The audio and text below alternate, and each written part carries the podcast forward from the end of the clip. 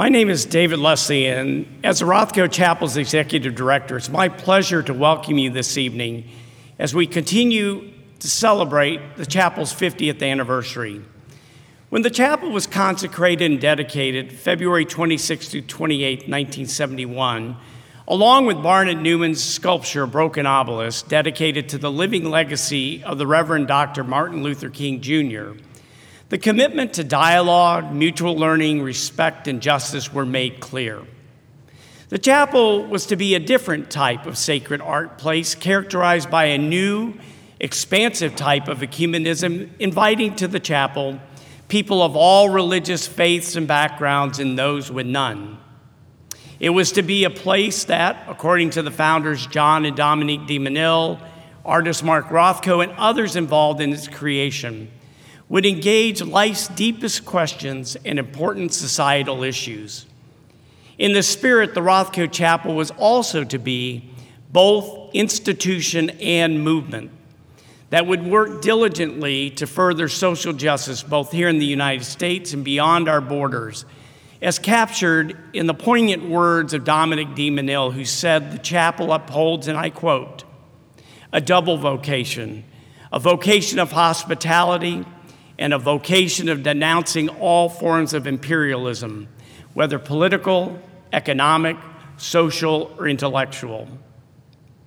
So it is within this context that tonight we launch a four part series, Beyond the Rhetoric Civil Rights and Our Shared Responsibility. This series offers a unique suite of virtual programs featuring keynote speakers and panelists on the front lines of social justice who will help us examine, expand, and even revisit our basic understandings and approaches to some of the critical civil and human rights issues of the day.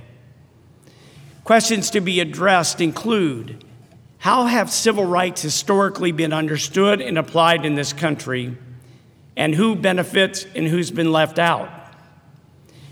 are there certain civil rights and liberties that are particularly at risk today? Is it time to rethink basic approaches to the concepts of rights, responsibilities, and liberties? And how can we become more effective advocates and activists as we work to address injustice and create an equitable society and sustain our souls and our passion for social justice and long haul activism?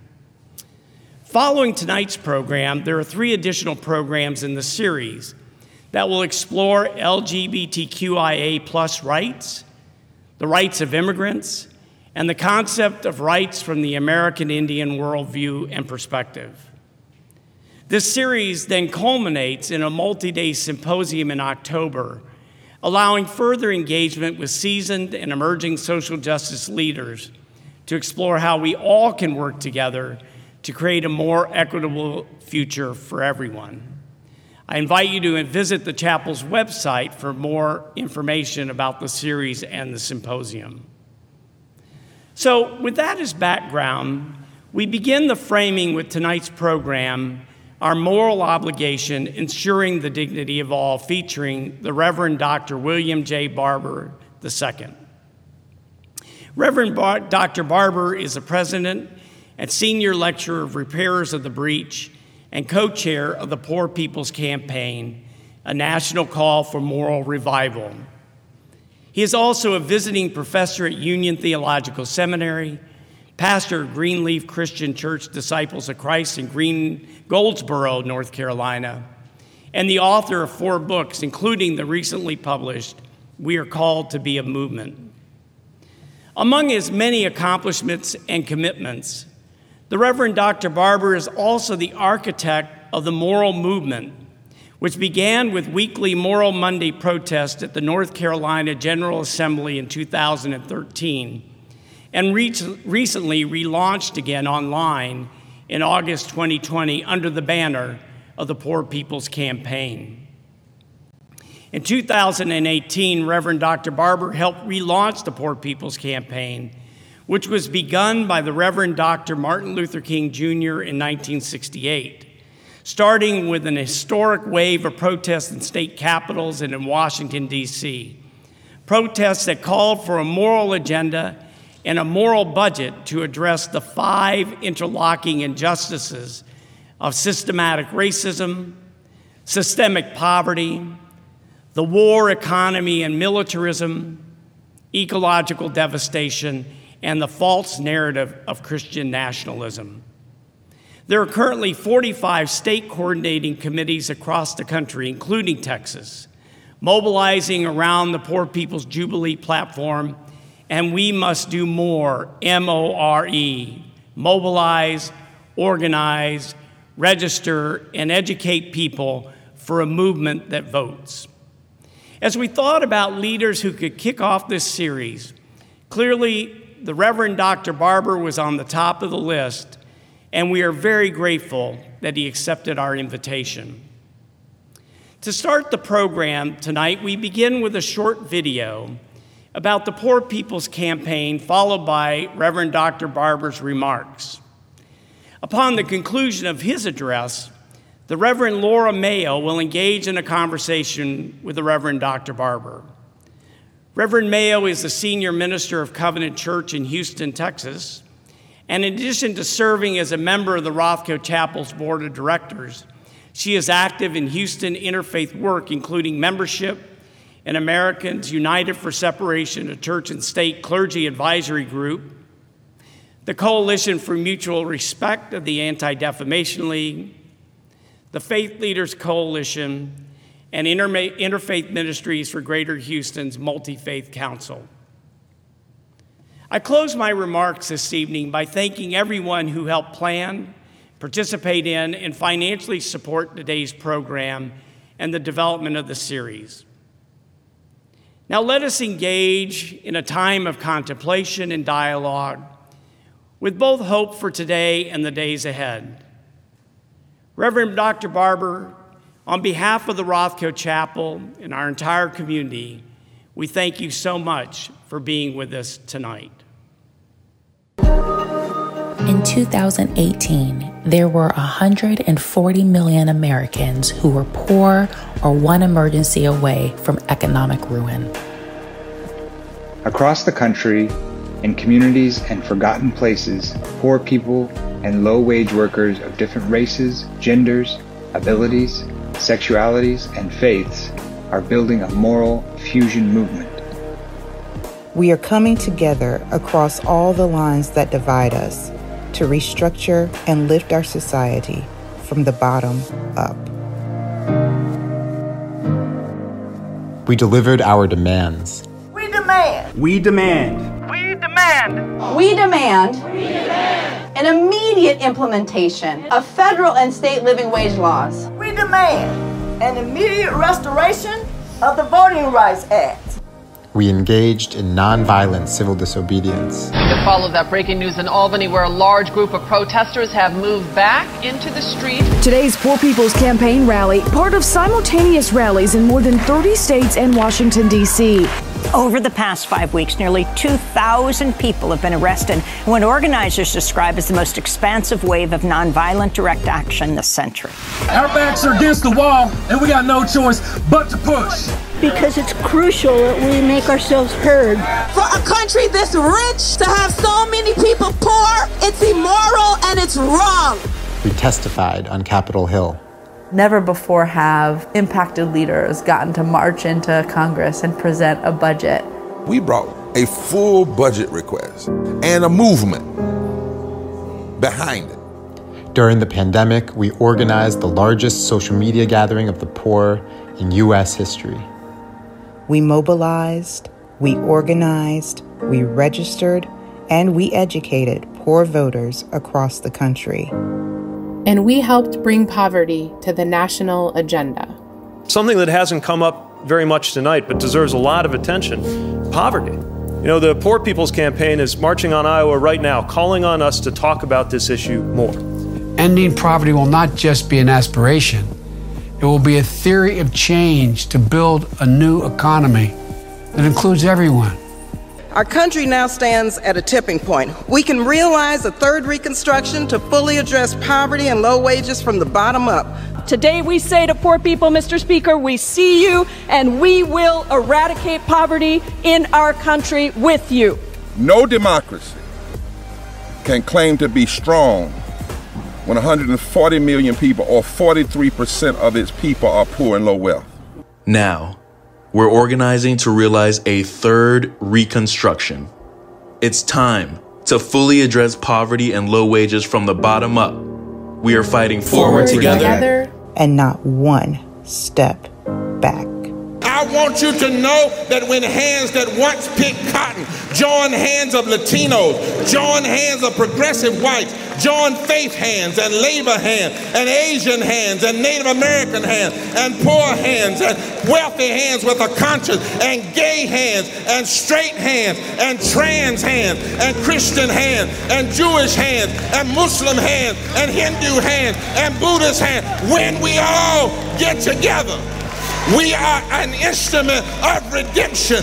When we join hands, we can revive and make sure that the promise of life, liberty, and the pursuit of happiness and equal protection under the law is never taken away from anybody. So I got a question Are the rejected ready to revive and declare? That this land is your land. This land is my land. This land is our land. And together from the state house to the White House, the rejected are going to demand that this nation never give up on being one nation under God, indivisible, with liberty and justice for all.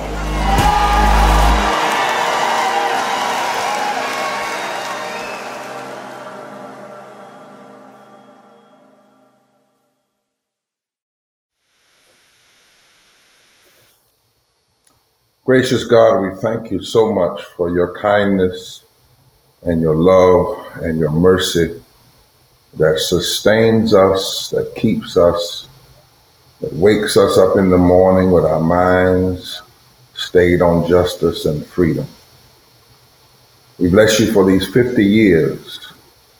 The Rothko Chapel has been involved in shaping minds and hearts and spirits. Grant to us tonight, God, your wisdom and your strength. Let the words of our mouth and the meditation of our heart be acceptable in thy sight, O Lord, our strength and blessed Redeemer. Amen. I am honored to be with you tonight. Um, let me thank you, David, Brother Leslie, for such a gracious, gracious, gracious introduction and for allowing me space in this historic space even though we're virtual uh, in Rothko Chapel. I greet you tonight uh, in the great spirit of love on behalf also of my co-chair, the Reverend Dr. Liz Theoharis, the more than 45 coordinating committees around the country of the Poor People's Campaign, more than 2,000 clergy, people of faith, people who do not have religious faith but believe in the deep moral arc of the universe more than 300 partners. I'm also greeting you as a partial Texan. I was raised part of my life in Hawkins, Texas. My father served at Jarvis Christian College. And I also have been in Texas recently, invited there by the Poor People's Campaign in Texas. And next week, we are planning and leading a four day march from Georgetown, Texas to Austin, the state capital. We are the moral resurrection. We don't need an insurrection. We need a moral resurrection to demand end the filibuster, demand fully pass the For the People Act, fully pass the Voting Rights Act, to pass $15 living wage, and to protect our immigrant brothers and sisters, and especially DACA students and to do it by August the 6th, the day that a Texan named Lyndon Baines Johnson signed the Voting Rights Act in 1965. And I also want you to know that the Poor People's Campaign, with all of our partners, have launched a 365 day mobilization march towards a mass Poor People's Assembly, low wage workers assembly march on Washington, June 18, 2022 we hope will be the largest and historic gathering of poor and low wealth people, moral and religious leaders, and economists, public health and other uh, officials and activists to shift the narrative of this nation and build power. And I certainly hope that you will consider joining us in DC on next year. When I thought about this space tonight, I could not help but go back to this past Holy Week season in 2021 as we were even in the midst of uh, this pandemic. I was invited to West Virginia, of all places, to lead an outdoor foot washing service and a rally. By, I was invited by members of the West Virginia Poor People's Campaign. And they wanted to have this rally and they wanted to do foot washing and they wanted to challenge what they call the greed and the injustice of their senior senator, Joe Manchin, who is blocking living wages, blocking, has blocked $15 being passed with the pandemic uh, recovery bill, which would have lifted 32 million poor and low wealth people out of poverty and low wealth, 5 million in Texas alone, and 40% of black people, working black people. He also is blocking voting rights laws uh, in a way that would hurt the 56 million people who voted on way in ways other than on election day. And right now he's blocking the For the People's Act that would ensure that those methods of voting would not be pushed away or voted away by extremist legislatures, like early voting and same day registration and extension of hours and 24 hour voting. And they said, the Poor People's Campaign, we need a foot washing and a rally they said a lot of people in this state claim to believe in Jesus. And the politicians love to brag about how they put their hands on a Bible when they swear themselves into office. But they said they need to be reminded of what Jesus really said The Spirit of the Lord is upon me to preach good news to the poor, recovery of sight to the blind, deliverance to the captive, and recover, preach good news to the poor in, in Greek, that word is ptochos, which means those who've been made poor because of economic exploitation. It was a direct challenge to the Caesars of Jesus's day. The people there said that people need to be reminded that Jesus's first sermon was about the poor, and his last sermon was a warning to every nation to care for the poor, the hungry, the immigrant, and the least of these first, or otherwise that nation would be cast away. They also reminded us and wanted us to come because they were reminding people that on the Monday of Holy Week in the first century,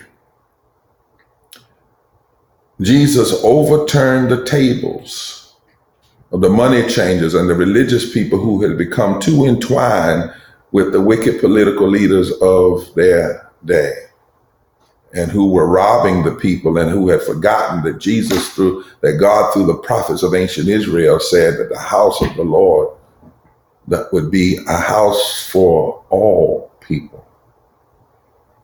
And then on Thursday they wanted to they said people need to be reminded that Thursday, Monday, Thursday was a remembrance of the Passover when the Jewish people remembered that God stood against the oppression of Pharaoh, and that people of faith are called to take on the Pharaohistic ideas, even of our day.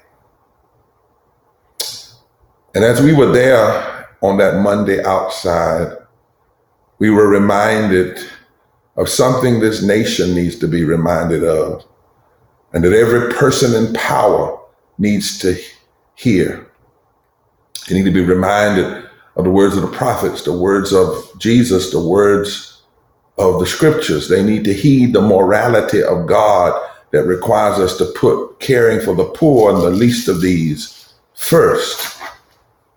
They need to be reminded that when we block and undermine policies that would uplift everybody, it is a modern day form of crucifixion They need to be reminded that our goal in life, our moral goal, should be to stop filling the pockets of the corporations and the wealthy and to stop treating corporations like people and people like things. And instead, we should be washing the feet of poor and low wealth by passing policies that push back greed, the dirtiness of greed, the dirtiness of injustice. And we should be promoting grace and love and justice and doing justice to meet the needs of all of God's children. We come here tonight and we must be reminded that even before the pandemic, there were 140 million people poor and low wealth in America. 140 million people, nearly half of the nation. And during the pandemic, 8 million more people fell into poverty, while billionaires made nearly $2 trillion in America. Right now, there are 62 million people who are not earning a living wage. They make under $17 an hour. And only 39% of Americans can afford a $1,000 emergency. There's not a county in Texas, not a county in North Carolina, not a county in this country where you can work a minimum wage job of 725 and earn a basic two, earn enough to afford a basic two bedroom apartment. And in Texas alone, there are more than nearly 13 million poor and low wealth people and over 5 million people who make less than a living wage, which makes Texas a, the state with the highest number of, in, in, in raw numbers of poor people, the highest number of those not insured, and the highest number making less than a living wage. Before COVID, seven people died from vaping, and there was a White House level conference and congressional hearings. But 700 people were dying a day from poverty, according to the Mailman School of Social Public, Public Health in New York. 700 people were dying a day from poverty before COVID. 250,000 people a year were dying from poverty. Poverty that is a result of policy choices and not personal immorality. And hardly ever do we even hear poverty mentioned in our public dis- discussions or in our political debates. And before COVID, there were 87 million people who were uninsured or underinsured. 87 million who were uninsured or underinsured. And America is still the only of the so called wealthiest countries that ties health care to your job and not to your humanity. And millions lost their insurance during during pandemic. We call them essential workers. We've changed their names from service workers to essential workers. But even in the pandemic, and even with all the thousands dead and the thousands sick, we've still not passed a law in this country to guarantee people fundamental health care in the wealthiest nation on earth. Of the 25 wealthiest nations, we are the only nation that does not offer some form of universal health care, even before the pandemic. There were 4 million people that could get up every morning and buy unleaded gas and couldn't buy unleaded water in America. Even before the pandemic, we were spending 54 cents of every discretionary dollar on the war economy. And most of it not going to the veterans. Many, many veterans, as high as 20 to 30% of them uh, veterans make less than a living wage. Many are many are on food stamps and other forms of government subsistence, while we spend only about 16 cents on education and infrastructure. And then, in the midst of all of this, even before the pandemic, we had this form of theological malpractice called Christian nationalism, white evangelicalism, religious nationalism, that suggests that when you talk about moral issues, our moral obligation, the only thing you need to be concerned about is being against gay people, being against people that get abortions, being for tax cuts, being for waving the flag, and being a member of a particular party whose first letter starts with R. And somehow you're fulfilling the great moral commands of God. And we know at best that's theological malpractice, and at worst, it's heresy. It's a metamorphosis of what was called in the 1800s slaveholder religion. When the slaveholders came up with a form of religiosity designed to make slavery okay, even for those who claim to be followers of Jesus. And when we think about these realities, economic and otherwise, none of them have to exist. Jeffrey Sachs, that great moral economist, I call him one of the leading ones, a dear friend of mine. In fact, um, I'll be with him at the Vatican this coming fall. We've been invited to sit with the Pope and the Eastern Orthodox Pope and other bishops to deal with, look at this issue of poverty. You know, recently the Pope said when you look at the magical forms of trickle down economic and neoliberalism, both of them have led us to a place where it's taken the world backwards in relationship to economics and the poor. But Jeffrey Sachs makes the point, along with Joseph Stiglitz and Darrick Hamilton and many other economists, that none of this has to exist, that poverty is a matter of policy choices. And that we don't have uh, a, a, a scarcity of resources we do not have a scarcity of ideas on how to address these issues. Many other countries are addressing them much better than us, and we have more wealth than them. But what we have is a scarcity of moral consciousness. And you know, you would think that coming through a pandemic that killed millions of people around the world, uh, millions got sick, where poor and low wealth people, the essential workers that kept this country alive, were the first to get sick, first to get infected, first to get sick, first go to hospital, first to die. A pandemic that has exposed the fissures of racism and poverty in a way that we can see it more clearly. You would think that our political leaders would shift and say, let's come together because the pandemic exposed that our levels of poverty and our levels of racism keep this country always vulnerable. We they are matters of national security. And that and some studies have shown that 60% of the people that died didn't have to die if we had not had the fissures of poverty, the fissures of racism, and an inadequate, inept response from the White House and the Congress. You would think that people would come together and say, and hear the wisdom of Jesus or the wisdom of the prophet in Isaiah 10 Woe unto those who legislate evil and rob the poor of their rights and make women and children their prey. But instead, after the physical insurrection we saw on January 6th, we are seeing an all out political insurrection in state capitals around this country by a ruthless minority that's intent on taking the country backwards rather than forward. And they are pushing gross forms of voter suppression through power that they receive through gerrymandering, unjust gerrymandering, and, and voter suppression.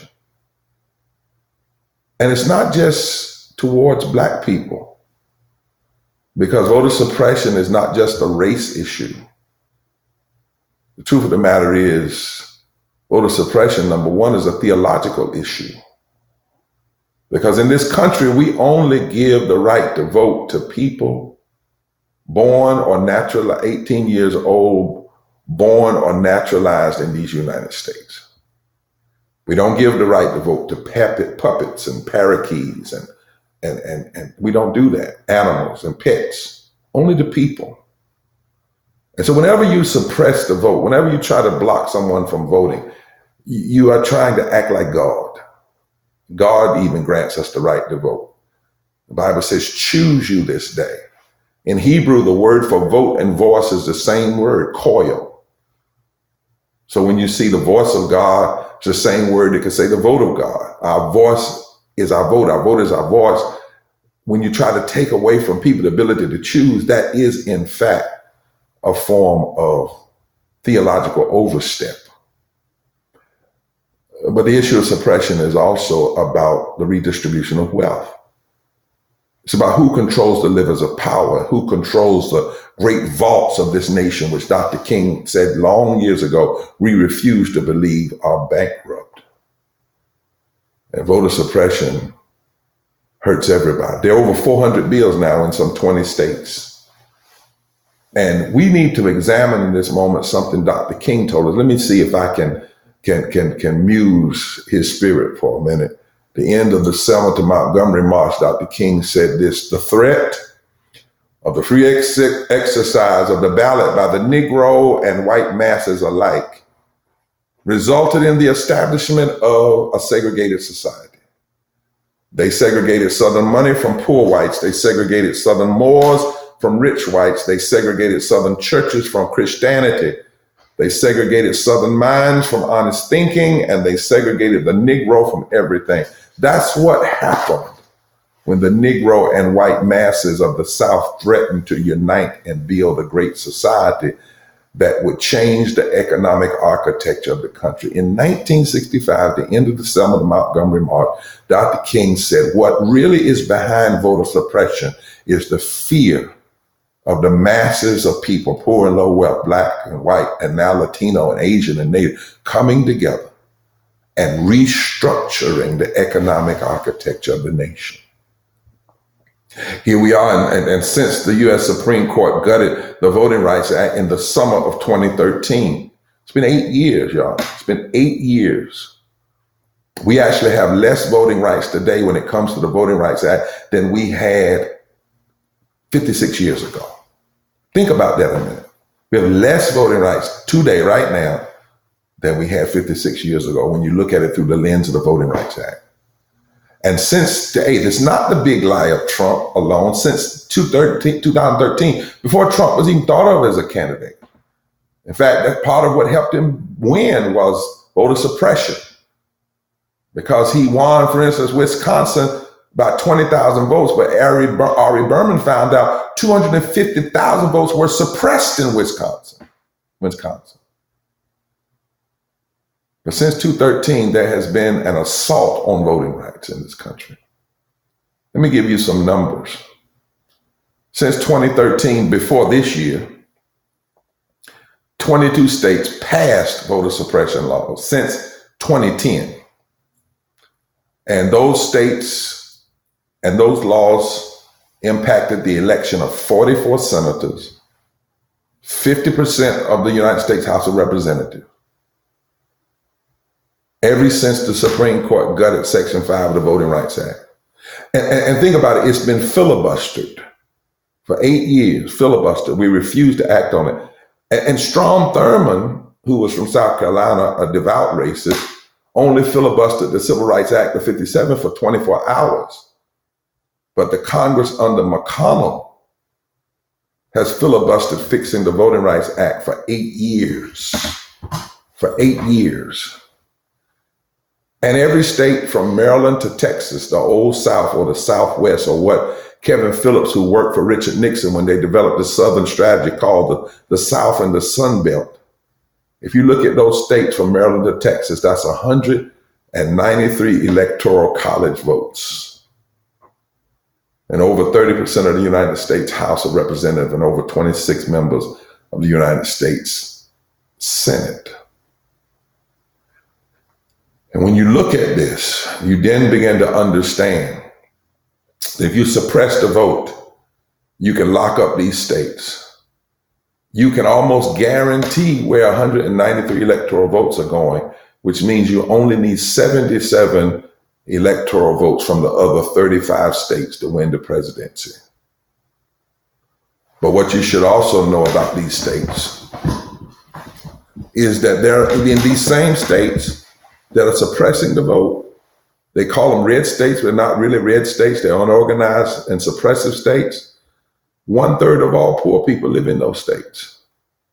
The, the states that have the most extremists in their legislatures, one third of all poor people live in those states. One third of all poor white people in those states. All of those states have blocked living wages. All of those states have denied expanding health care. All of those states support more and more money for the war economy and less money for infrastructure particularly in poor and low wealth communities. And these are the same states where so called white evangelicals and religious nationalists claim to have such a following. Interesting. Interesting that the same states where you have the greatest following of theological malpractice are the same states that are blocking health care and living wages. And my, my, father, my, my father used to say, if, if Jesus did anything, he healed people. If he did anything, he gave people free health care and never charged them a copay. And yet, so many people are so loud about what Jesus said so little about, and so say so little about what Jesus says so much about.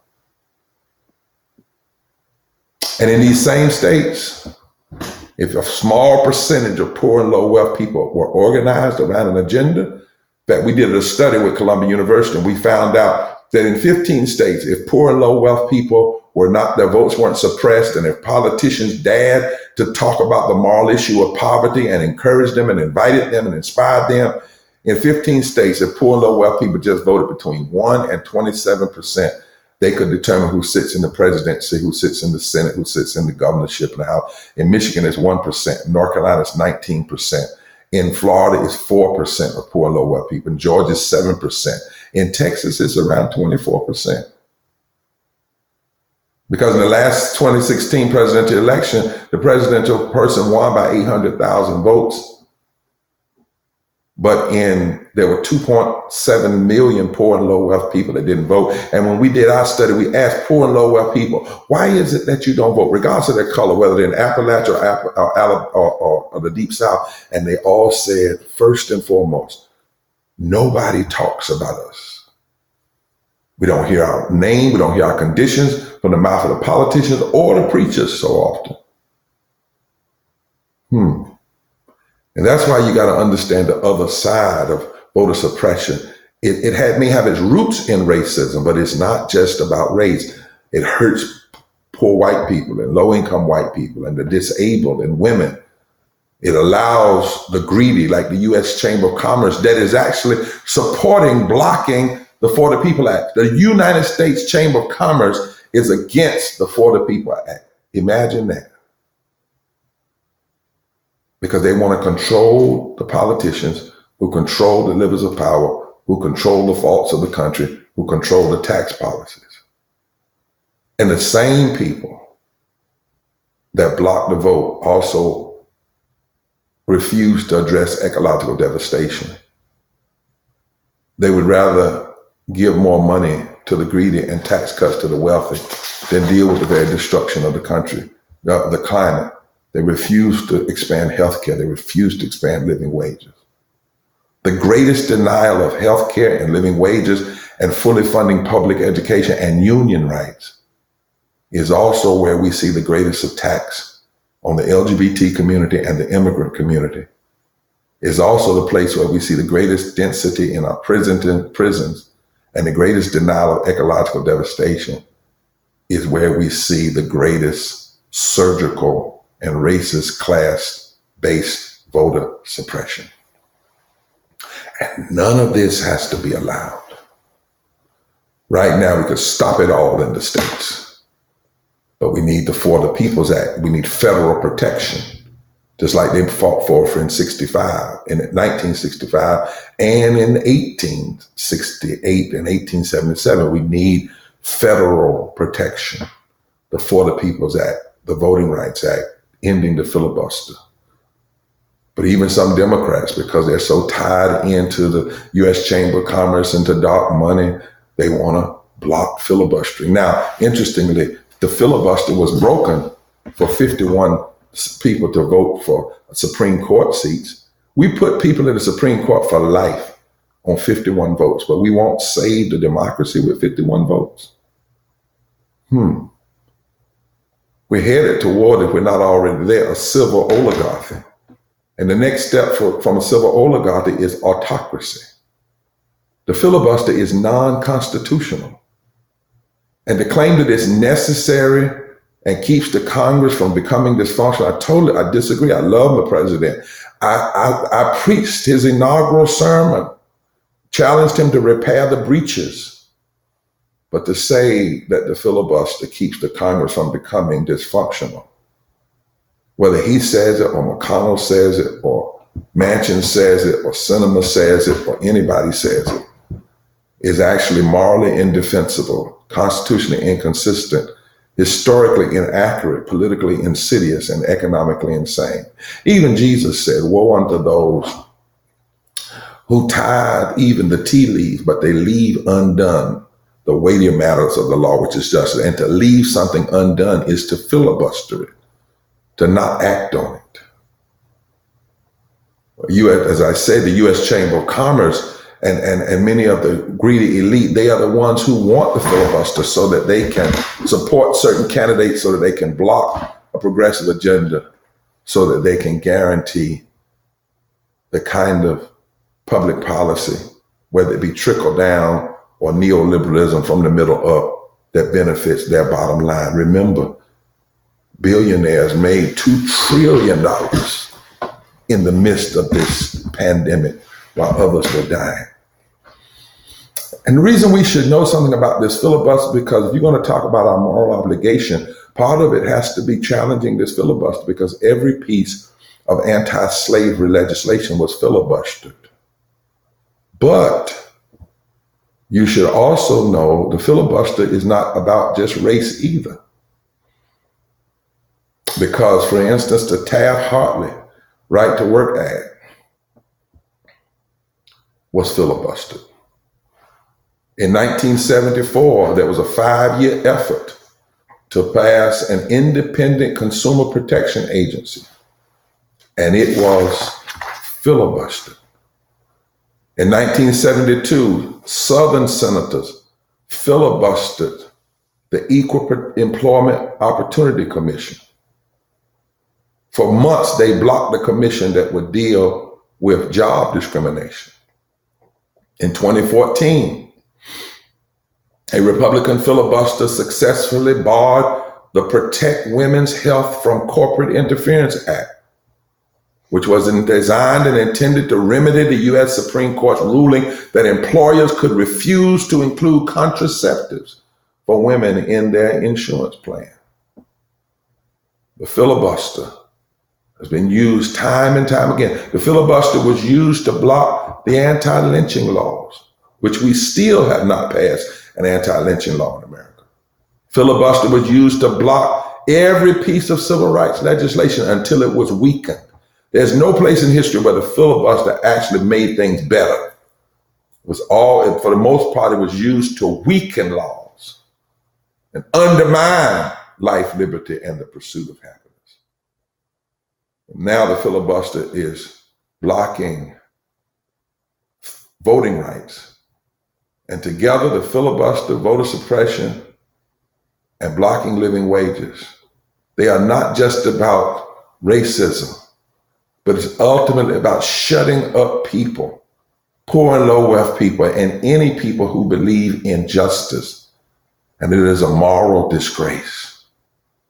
It's always been used to undermine.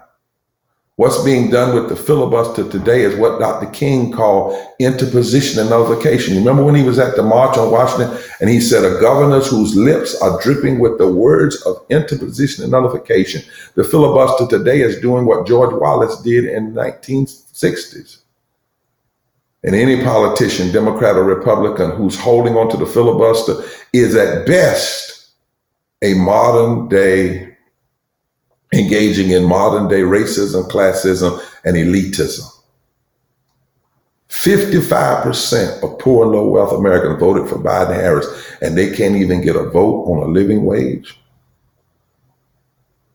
To allow an unconstitutional rule to be used by a minority to engage in blocking voting rights and living wages and health care and union rights and immigration reform is sin. It's sinful. It's a damnable form of sin. And so, America, you ask the question, what is our obligation? America's got to make a decision. There's two decisions that America's got to make.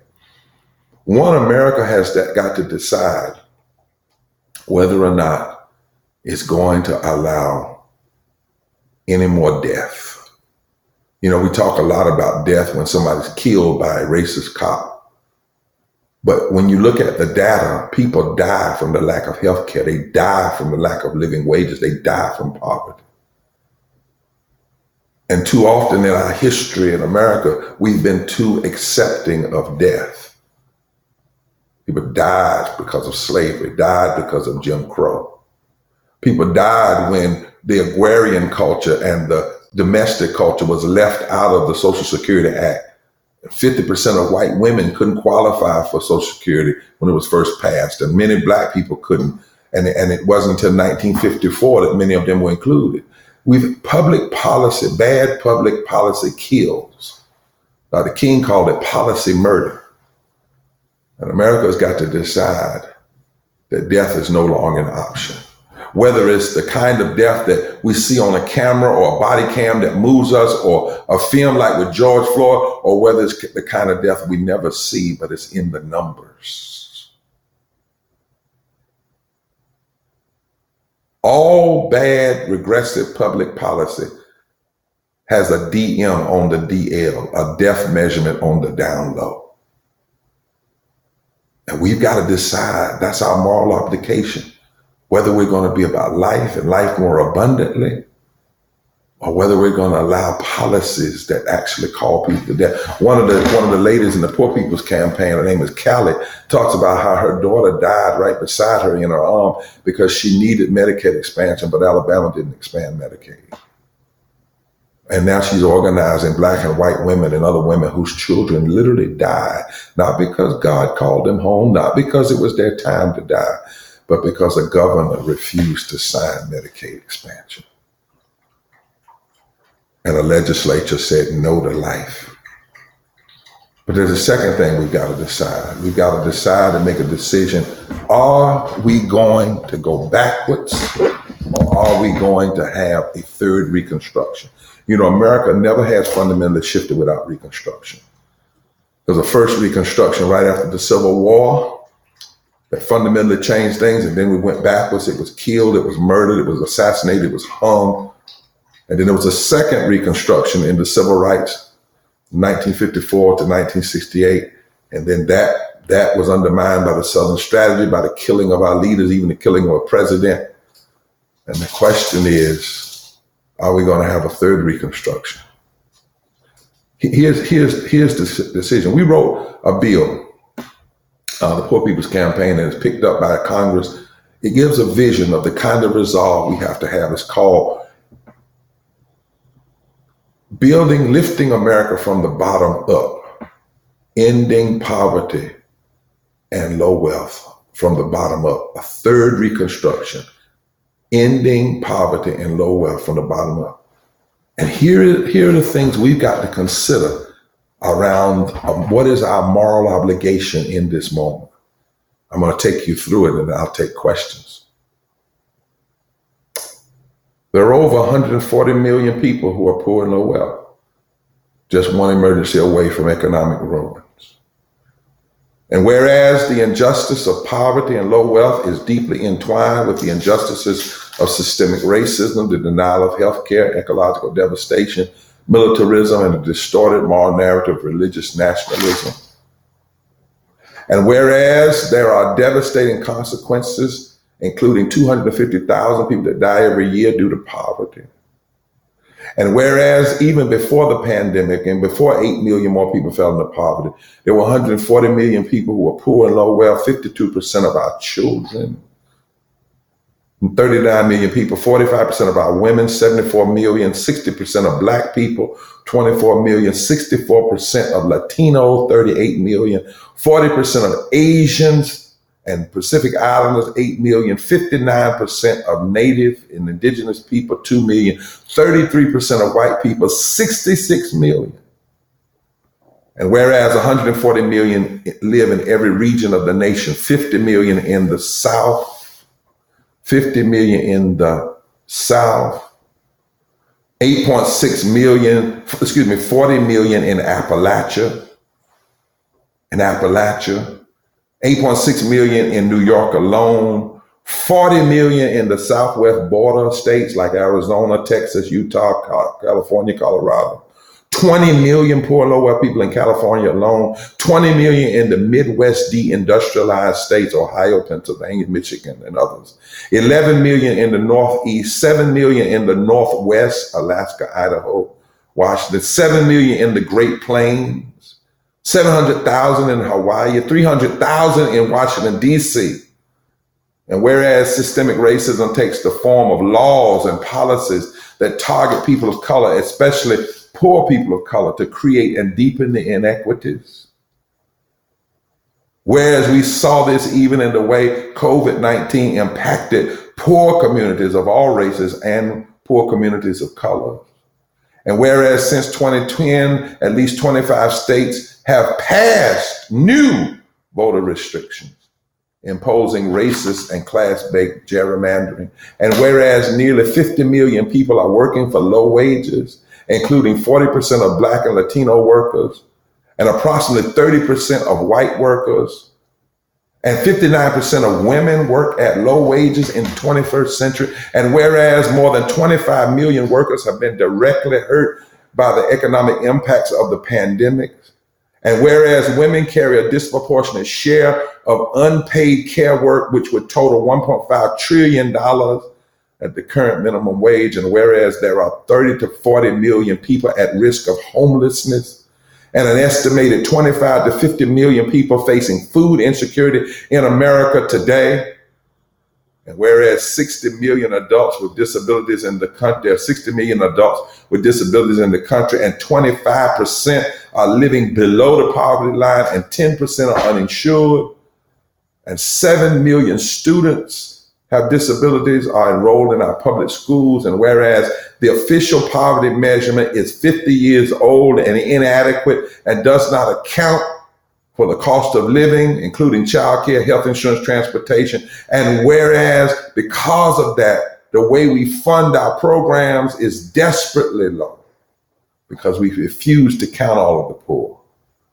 And whereas an expansion of oil and fossil fuel infrastructure has led to 50,000 significant oil and gas leaks and 2,400, excuse me, 5,000 significant and 2,400 oil spills in the United States waters and 1,100 coal ash ponds of all, every one of them is disproportionately in approximation to poor low wealth communities.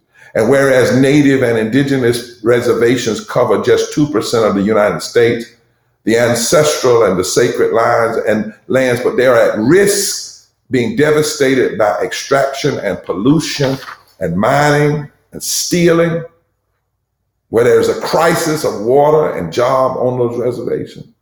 Whereas tens of millions of Americans cannot afford access to clean water, and 44 million people are living with water systems that violate the Safe Drinking Water Act, and approximately 540,000 households lack access to complete plumbing.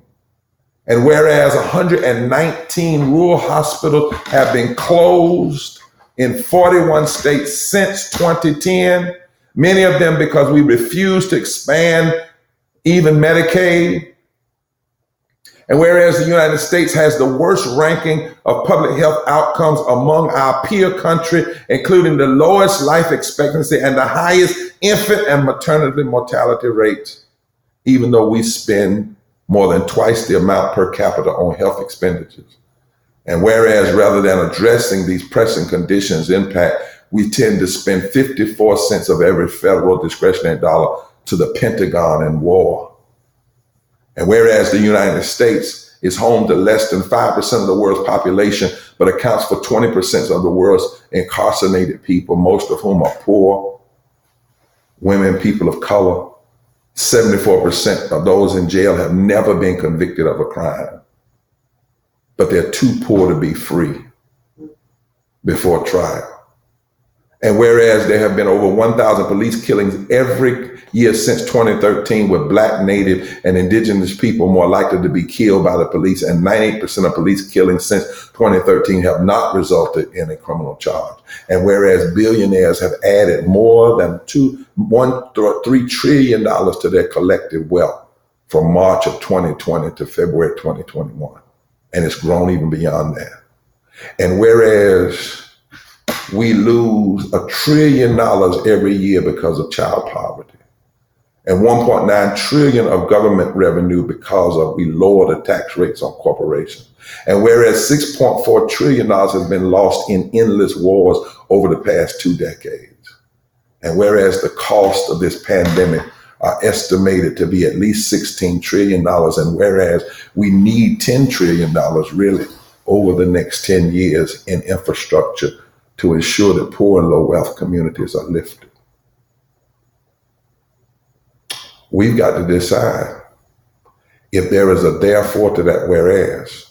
If we're going to be about deep morality and be about love and be about justice and be about life and the pursuit of happiness, if we're going to be serious about promoting the general welfare and providing for the common defense, then the question is do we have the resolve? Do we have the moral resolve do we have the moral resolve to update the positive poverty measure and to get a true picture of poverty so we can deal with it? Do we have the resolve to enact living wages and protect the right to join and form unions? Do we have the resolve to provide universal single payer health care and guarantee that everybody has a right to housing, water, equitable, diverse public education, do we have the resolve to relieve debts that cannot be paid, including student debts and housing debt and medical debt?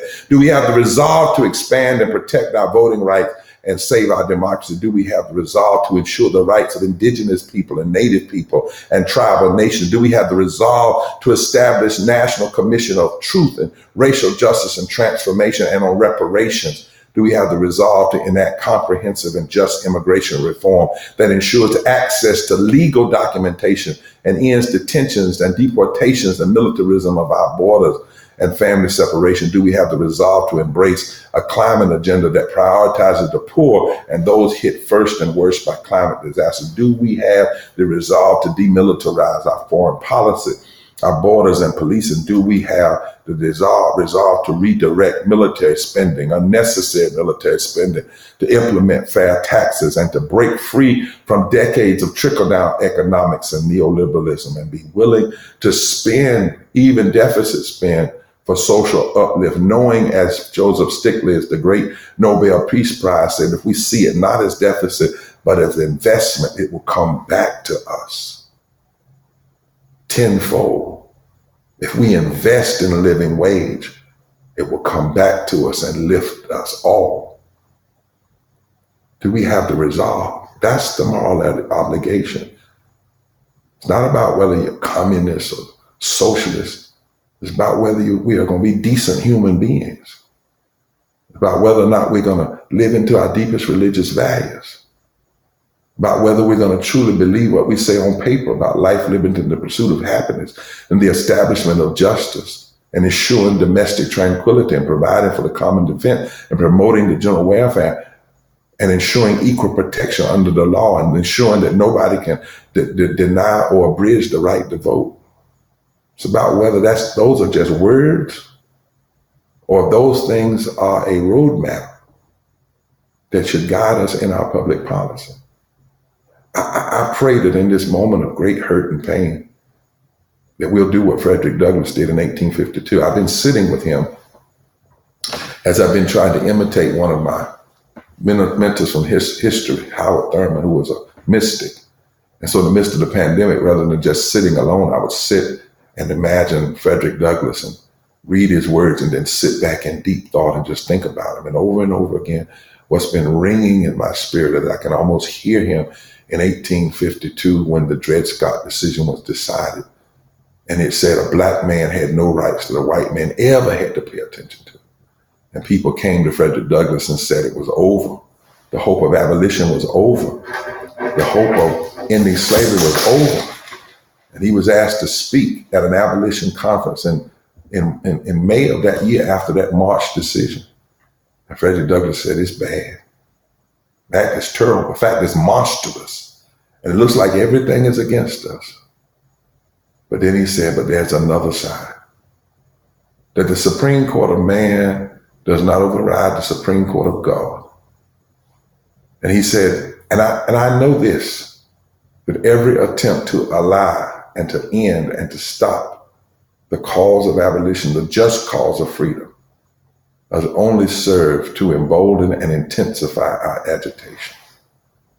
I pray in the Poor People's Campaign, we pray that the more people see the faces that are and the pain that's caused by systemic racism and systemic poverty and ecological devastation, denial of healthcare, the war economy, and the false moral narrative of of, of religious nationalism. We won't shrink back, but we'll stand up. And that it will embolden and intensify our agitation to never be satisfied until all of those that have been rejected by all of the rejecting systems of this world can find a way to come together. And if not all of us, a, a, a strong enough remnant to say to this nation, we will not settle for anything less than one nation under God, indivisible, with liberty and justice for all. We believe that's what God would desire. That's what grace, love, and mercy demand. And we intend to be instruments of that change until our own change comes. But the last thing we intend to do is sit down and do nothing. We will keep in front of America. You must make a choice. Our moral descent and our moral vision that doesn't just curse the darkness, but presents a way forward. That is our moral obligation. Always has been and always will be.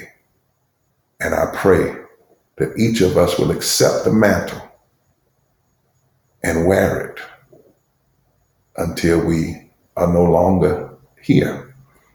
Somebody, we were talking one day about this pandemic, and we began to wrestle with why are we still alive? I've been struggling with that. I've had one family that had 12 members to die, one family in the Poor People's Campaign, a young lady, 18, had 30 members of her family to die within a 50 mile radius. So why is William Barber still here? I'm not better than the people that died. Surely I've been around COVID. I have an immune deficiency. I couldn't pay my way out of this. And one day, sitting with that question deeply and wrestling with it, my brother died young. Why, why am I still here? And it dawned on me through the spirit that's the wrong answer because you can never answer that question. Why are you still here? Unless you're arrogant enough to think you're better than someone. The question is not why are we still here? The question is what are we going to do with our still being here? Because the truth of the matter is what COVID has taught us is that when you don't breathe, you don't lie. When, when you can't breathe, you don't live. And medical science teaches us if any of us without air for 10 minutes, six minutes, some people, that's it. Even if you live with so much brain damage. And none of us know whether we got six minutes left or six hours or six days or six weeks, six months or six years. But maybe that's not the question. How long? Maybe the larger question is what do we do with the time we have? And I would suggest humbly that it is a waste of precious breath and a waste of precious time to be mean and unjust and hateful and discriminatory and racist and to be a person that looks down on the poor. That the only good use of the breath we have is to do justice love mercy, and walk humbly before God, to be on the side of moral resurrection, moral revolution, and moral reconstruction, trying to turn the things that are wrong right. And if we use our breath for that, even if we don't accomplish it all in our living, we leave a legacy for someone else to pick up. And at the end of the day, our living will not have been in vain. God bless you and thank you for this gracious opportunity to share with you tonight. Thank you so much, Reverend Dr. Barber. It is just a wonderful moment to be with you, and we're grateful for your voice and for your leadership and for your vision. We do have time for some questions, and I'm really glad. As you know, tonight's program is part of a series of programs that the Rothko Chapel will be presenting on civil and human rights. How do you understand rights? When you hear comments like, undocumented people don't have rights, or people incarcerated don't have the right to vote, or people who are poor don't have rights. How do you respond? How does the Poor People's Campaign address or consider the concept of rights? Well, you know that those kinds of comments have deep seeds and deeper roots. We come from a we come we're in a nation where people's freedom had to be voted on, which is crazy if you really think about it. Something that you get from God had to be voted on in the 13th Amendment in 1860, uh, 1865. Yeah, December 6, 1865. And, you know, we come from a nation that some people spent a lot of time saying who didn't matter. You know, in the original Constitution, it said white poor white men men didn't matter. They didn't have land. Women couldn't vote. Women didn't have rights. Native people who we stole from didn't have rights. Uh, slavery was undergirded by some by by five things, um, at least five things. Evil economics, that the end justifies the means as long as it makes money. Bad biology, that some people are different biologically. You can see it based on skin color sick sociology that based on that biological difference, people should be separate and some should be high and some should be low. Uh, political pathology, where every rule you make politically has to first consider how do you keep these people low, how do you keep them down, uh, and certainly how do you keep these people from organizing with other poor people, i.e., white people, so forth, so on. And then um, uh, uh, uh heretical ontology, which is the notion that God intended it this way. When someone says somebody else doesn't say that, that doesn't, doesn't have a right, to me, they are overstepping all kinds of bounds. But most of all, the theological bound is an attempt to play God. Because the Bible actually says, Woe unto those who rob the poor of their rights. You know, all through the scriptures, the poor had rights the, in the scriptures, the wealthy were even told not to take everything out of the field because the poor had right to those. Because the field itself doesn't belong to us, it belongs to God. The earth is the Lord's and the fullness thereof. So when we talk about rights, we say everybody has a right to live. That's a song we sing. Everybody has a right to live. And so that anything that is producing death, whether it's the death of the body the death of dreams, the death of possibility, the death of freedom, then it is anti uh, uh, the rights that we have.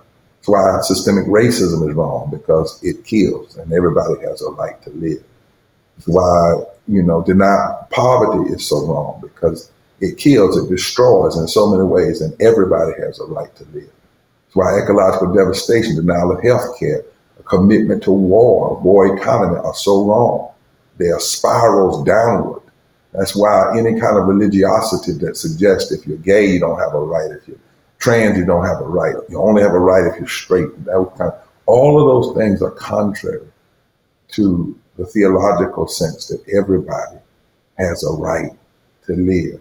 As, as Paul Tillich says, we, and, and in that, we have to fight for the courage to be.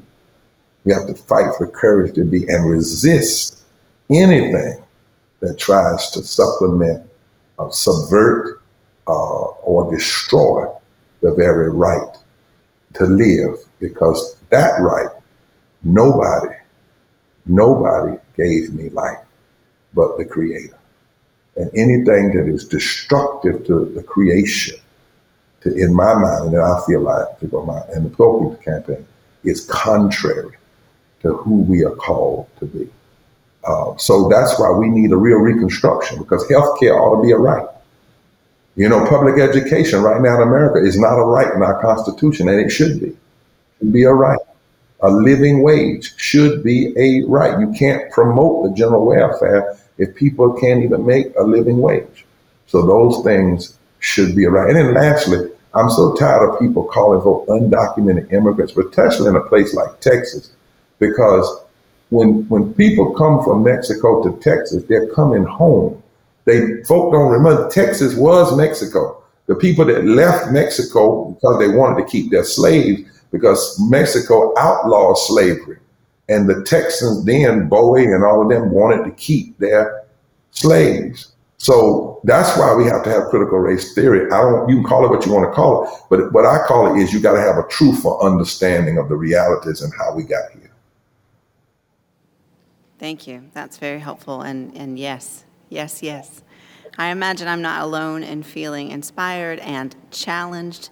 And I'm wondering what you, what you would suggest as perhaps a first action step, maybe for someone who's new to this movement, who's new to these ideas, who absolutely believes there's a moral obligation but isn't sure what to do.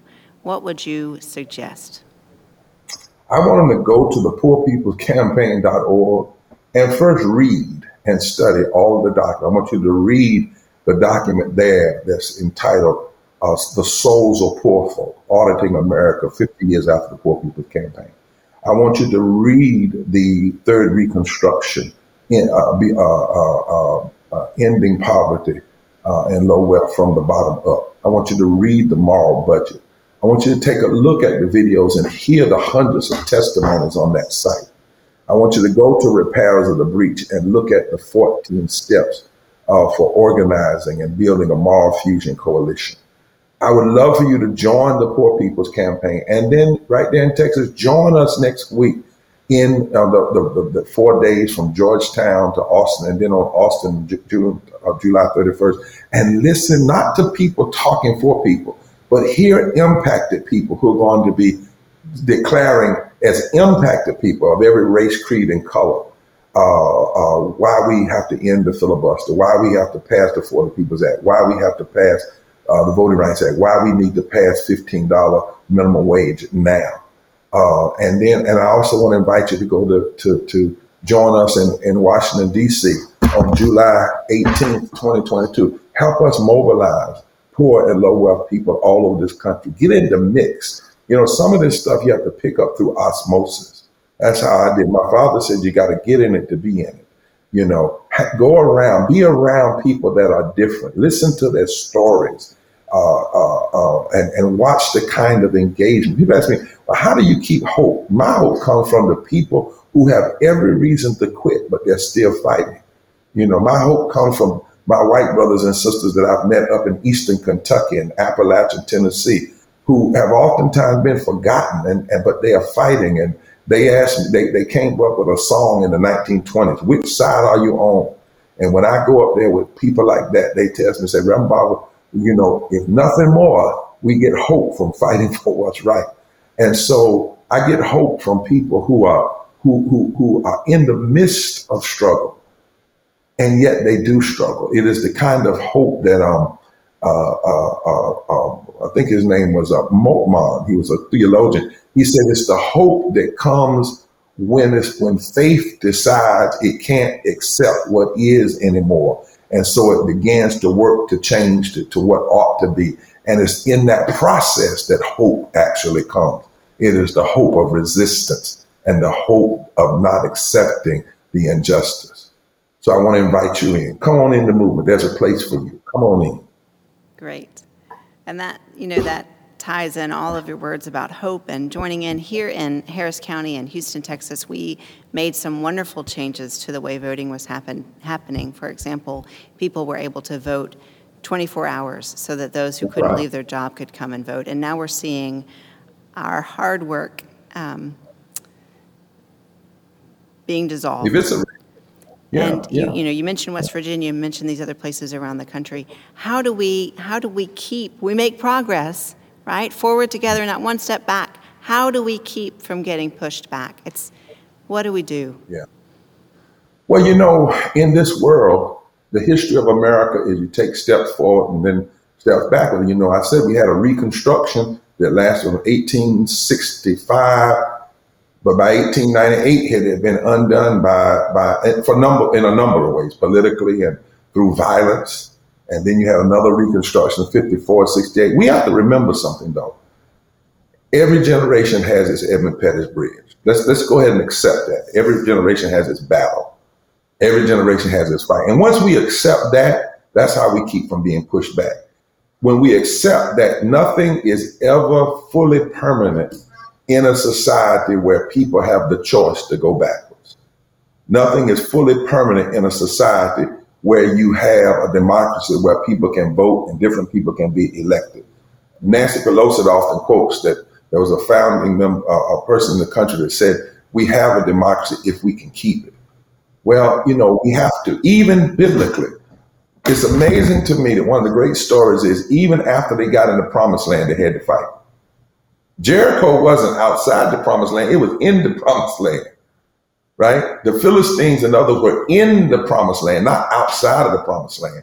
So, number one, we have to realize it's no need to be upset that you and I have to fight. That's our legacy. We've got to fight to hold on to what we had and to go further because even what was won is not all. They won certain things, for instance, the 1965 Voting Rights Act, but it didn't win everything. Secondly, Secondly, we have to have massive, when, in times like these, we need massive uh, movements in the street. We need meaningful legislation. We need meaningful litigation. And we need mass voter turnout. And those four things have to be at all times. So right now, we need to be in the street. That's why we're coming to Texas. We need massive number of folk in the street next week and um, to say to the federal government, you've got to act.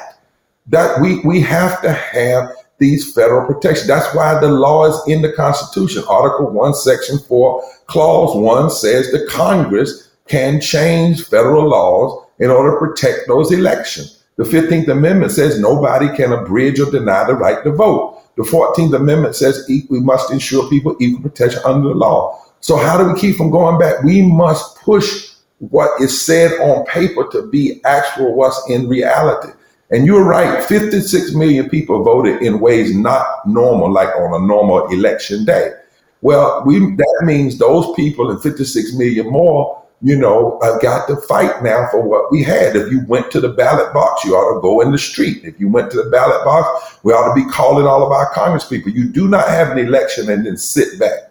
You have to have an election and then keep on pushing, keep on pushing, and recognize that is our obligation it is it is it, it, it is it's from one generation to the next. We not we it's like breathing. You do not stop breathing unless you want to die. you do not stop breathing. So if you don't, and if you stop breathing, I guarantee if you standing up, you're gonna fall backward. More than like you're just gonna fall out. So the same is true. You if you don't want to fall backwards, you got to keep pushing. You got to keep standing. You got to keep. We should actually maybe we should see this moment that folk are trying to push things back as the dying, the, the dying, uh, uh, uh, the lost, the dying hope of a lost cause. You know, in South Africa, they used to say when apartheid was about to die and it got worse and worse, they said, uh, this is what we're seeing is the last throes, the last breath. So maybe that's what's going on here. Maybe they're afraid of all of us and all of us, you know, voting together. And if we stand up in this moment, we might even redeem some of them in love and bring them over. But more importantly, could maybe I have a friend that says there are moments in life you have to decide whether you're going to see it as a womb or a tomb. If you see it as a tomb, you just lay down and die. If you see it as a womb, you keep pushing. But both of them cause pain. The tomb causes pain and the womb causes pain. But you have to decide in the moment which one is going to be. I choose to see this moment as a womb as a time where the overstep and the arrogance and the meanness of the extremists is not going to cause people to stand down. It's going to make people stand up. And if we stand up right, it'll make push the president to stand up right. We stand up right, it'll push Manchin, Sinema, anybody, because ultimately at the end of the day, they're politicians. And what we cannot do in this moment is stand back if we don't want to fall back. Thank you. Yes. So, you know, I've heard you say so many times how important local leadership is, especially in engaging in nonviolent direct action. Why is local leadership so important? What should people know about local leadership here in Houston, here in Texas? Yeah, indigenous leadership. That's why I did. For instance, next week, I didn't come to Texas and say what folk ought to do. They called from Texas. The indigenous people, they know the ground game. They know what's going on. And when we get to Austin, it's not going to be people flying into Texas speaking for Texas. It's going to be Texans. It's not even going to be elected leaders speaking. It's going to be impacted people. Because history tells me that change in this country always came from Montgomery up, from Birmingham up, from Houston up, from, from Selma up. It never came from DC down. It always came from the people up. A tree grows from the roots up, the roots up. And that's the same way with movements.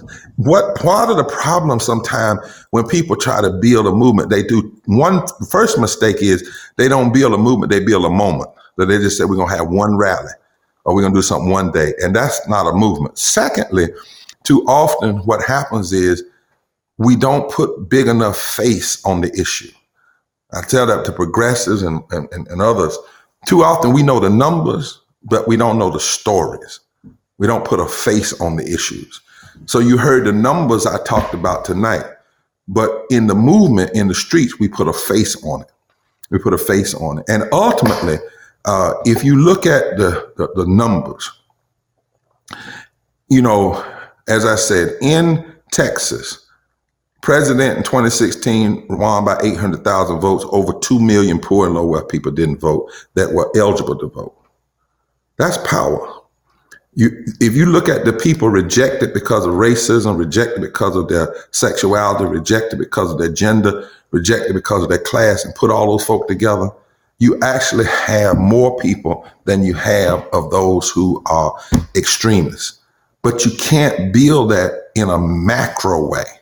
You got to build it in a micro way, which means you always have to go down to the base and build up. You go to the base and you build up. Every major social movement comes from the ground up. Our final question, and um, you've, you've touched on it some already. Here at the Rothko Chapel, we talk about sustaining the spirit through the social justice movements. And I'm wondering how you personally, as a minister, an activist, an advocate, working on so many different levels, doing this good work, this movement work that you've just been talking about, how, how do you do it? How do you keep the faith? How do you keep the vision? And what advice would you give to others, especially young activists, as they're beginning this justice work? Well, I would say to them try, along with your working in the movement, uh, to build a deep sense of spirituality. I'm not going to tell you which way. Um, I was taught that as a Christian, for instance, there were three things we needed to have. We needed to have holiness, and that doesn't mean thinking we're better than other folk. That means a sense of being set apart, uh, not to participate in the evils of the world. Um, number two, we needed to have uh, um, worship and praise. That means a place of re-energizing and a sense of the holy and a sense of joy. But the third one was we needed to have prophetic social consciousness. And that was an understanding that life was supposed to be about justice and that any true spiritual experience that did not create a quarrel with the worlds of injustice was deeply questionable. But you need all three of them, not just one of them. Uh, I, I know from my own life, life, if you get out here and you face these systems without a community that you can be revived in, without wisdom beyond your wisdom, uh, for me, without a sense of the divine, these systems are ruthless and destructive. And at your best, even when you have those things, your spirit's gonna get broken sometimes. You're gonna get crucified sometimes. You're gonna cry sometimes. I've done a lot of it. Um, when you move, I don't move because I'm not fearful. Courage is not the absence of fear. Um, you know, the first time I came to Texas uh, to go down to El Paso to organize Latino and white and black people, I got a note: if you come to Texas, I'm gonna make sure you're drowning your own blood. Um, that was not easy to handle. I've had a number, but I don't talk about them often. Uh, you know, when we were fighting in North Carolina, I was told, you're in the dead pool, you'll be dead by Christmas. What gets me through those moments is, first of all, what I told you about Howard Thurman and mimicking him, kind of being a mystic and sitting down with people who face so much more in the past than I have. And you gain, you, you garner from their strength. You almost, I almost can hear them saying, still fight on. You know, if, if, if Harriet Tubman and Frederick Douglass and William Lloyd Garrison and people like that, and um, uh, uh, uh, so many others, Mother Jones, uh, who was a white woman, if they could fight considering what they fought, uh, you, you, you build from them. Then you have places where you can own your fears and own your struggles. Uh, and then sometimes you just have to, my grandma say, go on on. You, she used to say, boy, just go on on. You'll get some joy as you're going. In other words, you have to go. It's kind of like the night, you know, sometimes Dr. King would have to get his joy back while he was speaking or while he was preaching.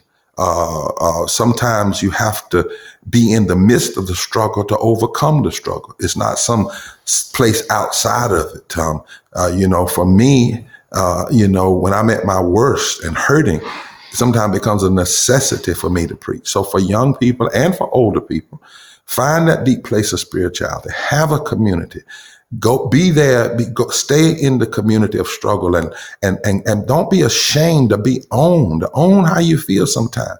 Then sometimes, no, you can take a break. Jesus took a break. Moses took a break. You know, sometimes you got to go to the mountain to come back to the valley. Uh, you know, th- those things are real. But in community, community is so critical, so critical. You know, you know, the song says, uh, um, it, uh, it, says, um, uh, it's a song that we used to sing said, I got a feeling everything gonna be all right. But then the next part of it says, the Holy Ghost done told me everything gonna be all right. Then it says, Rosa told me it's going to be all right. Then it says Martin told me. And it's almost as like the lyricist is going through history and grabbing strength from the strength of other people's struggles, right? And so we have to do that as well. Um, but there are going to be days when your spirit is troubled. This is not easy work. The systems of injustice are real.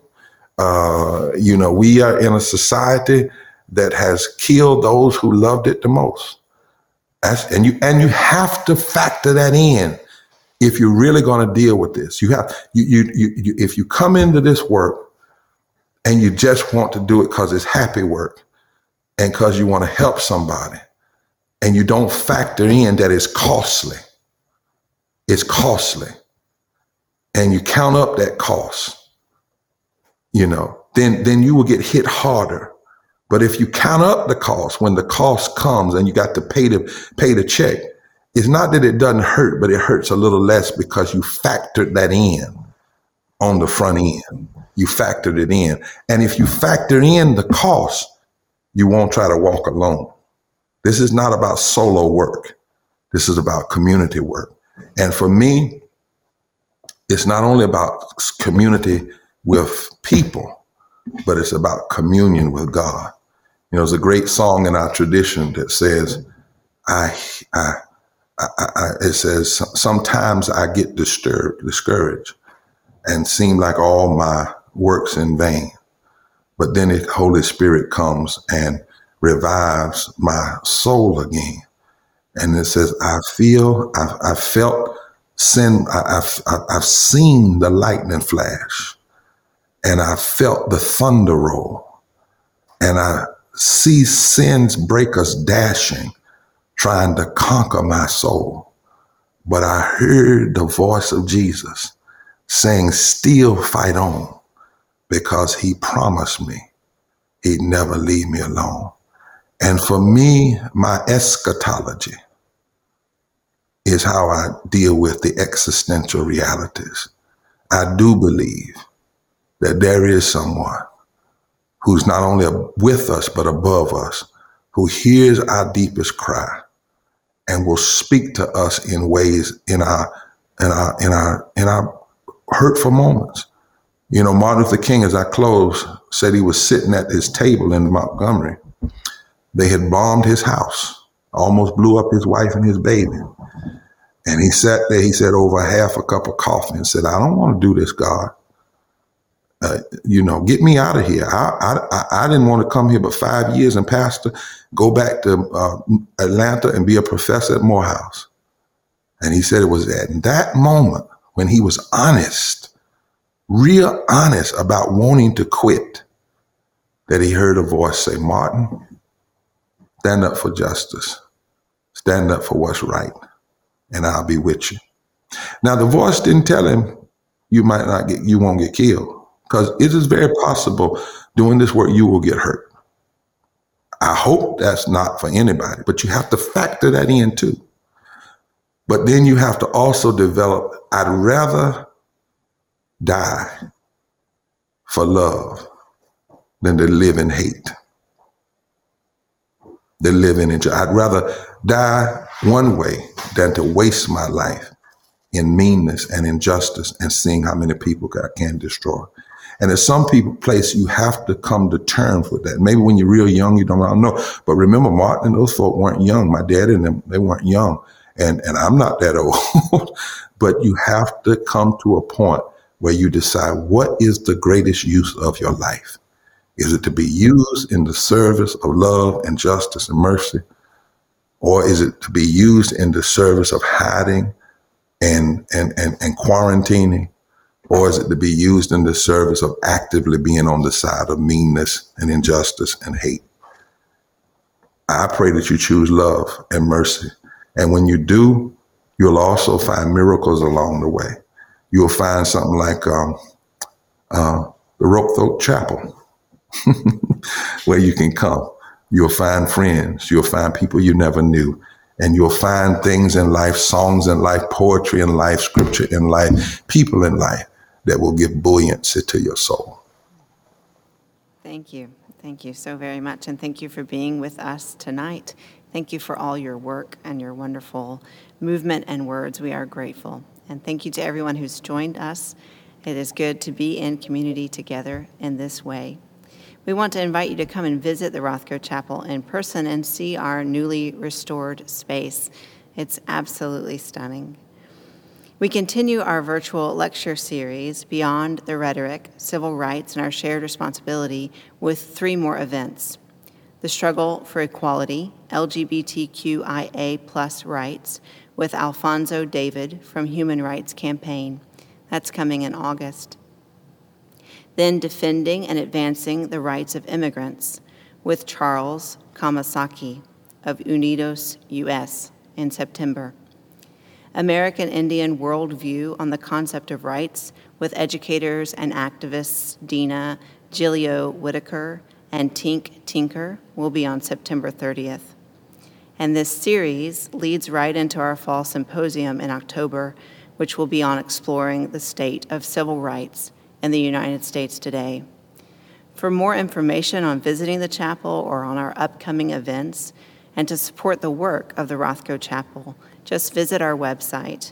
It's rothkochapel.org. Thank you for being with us tonight.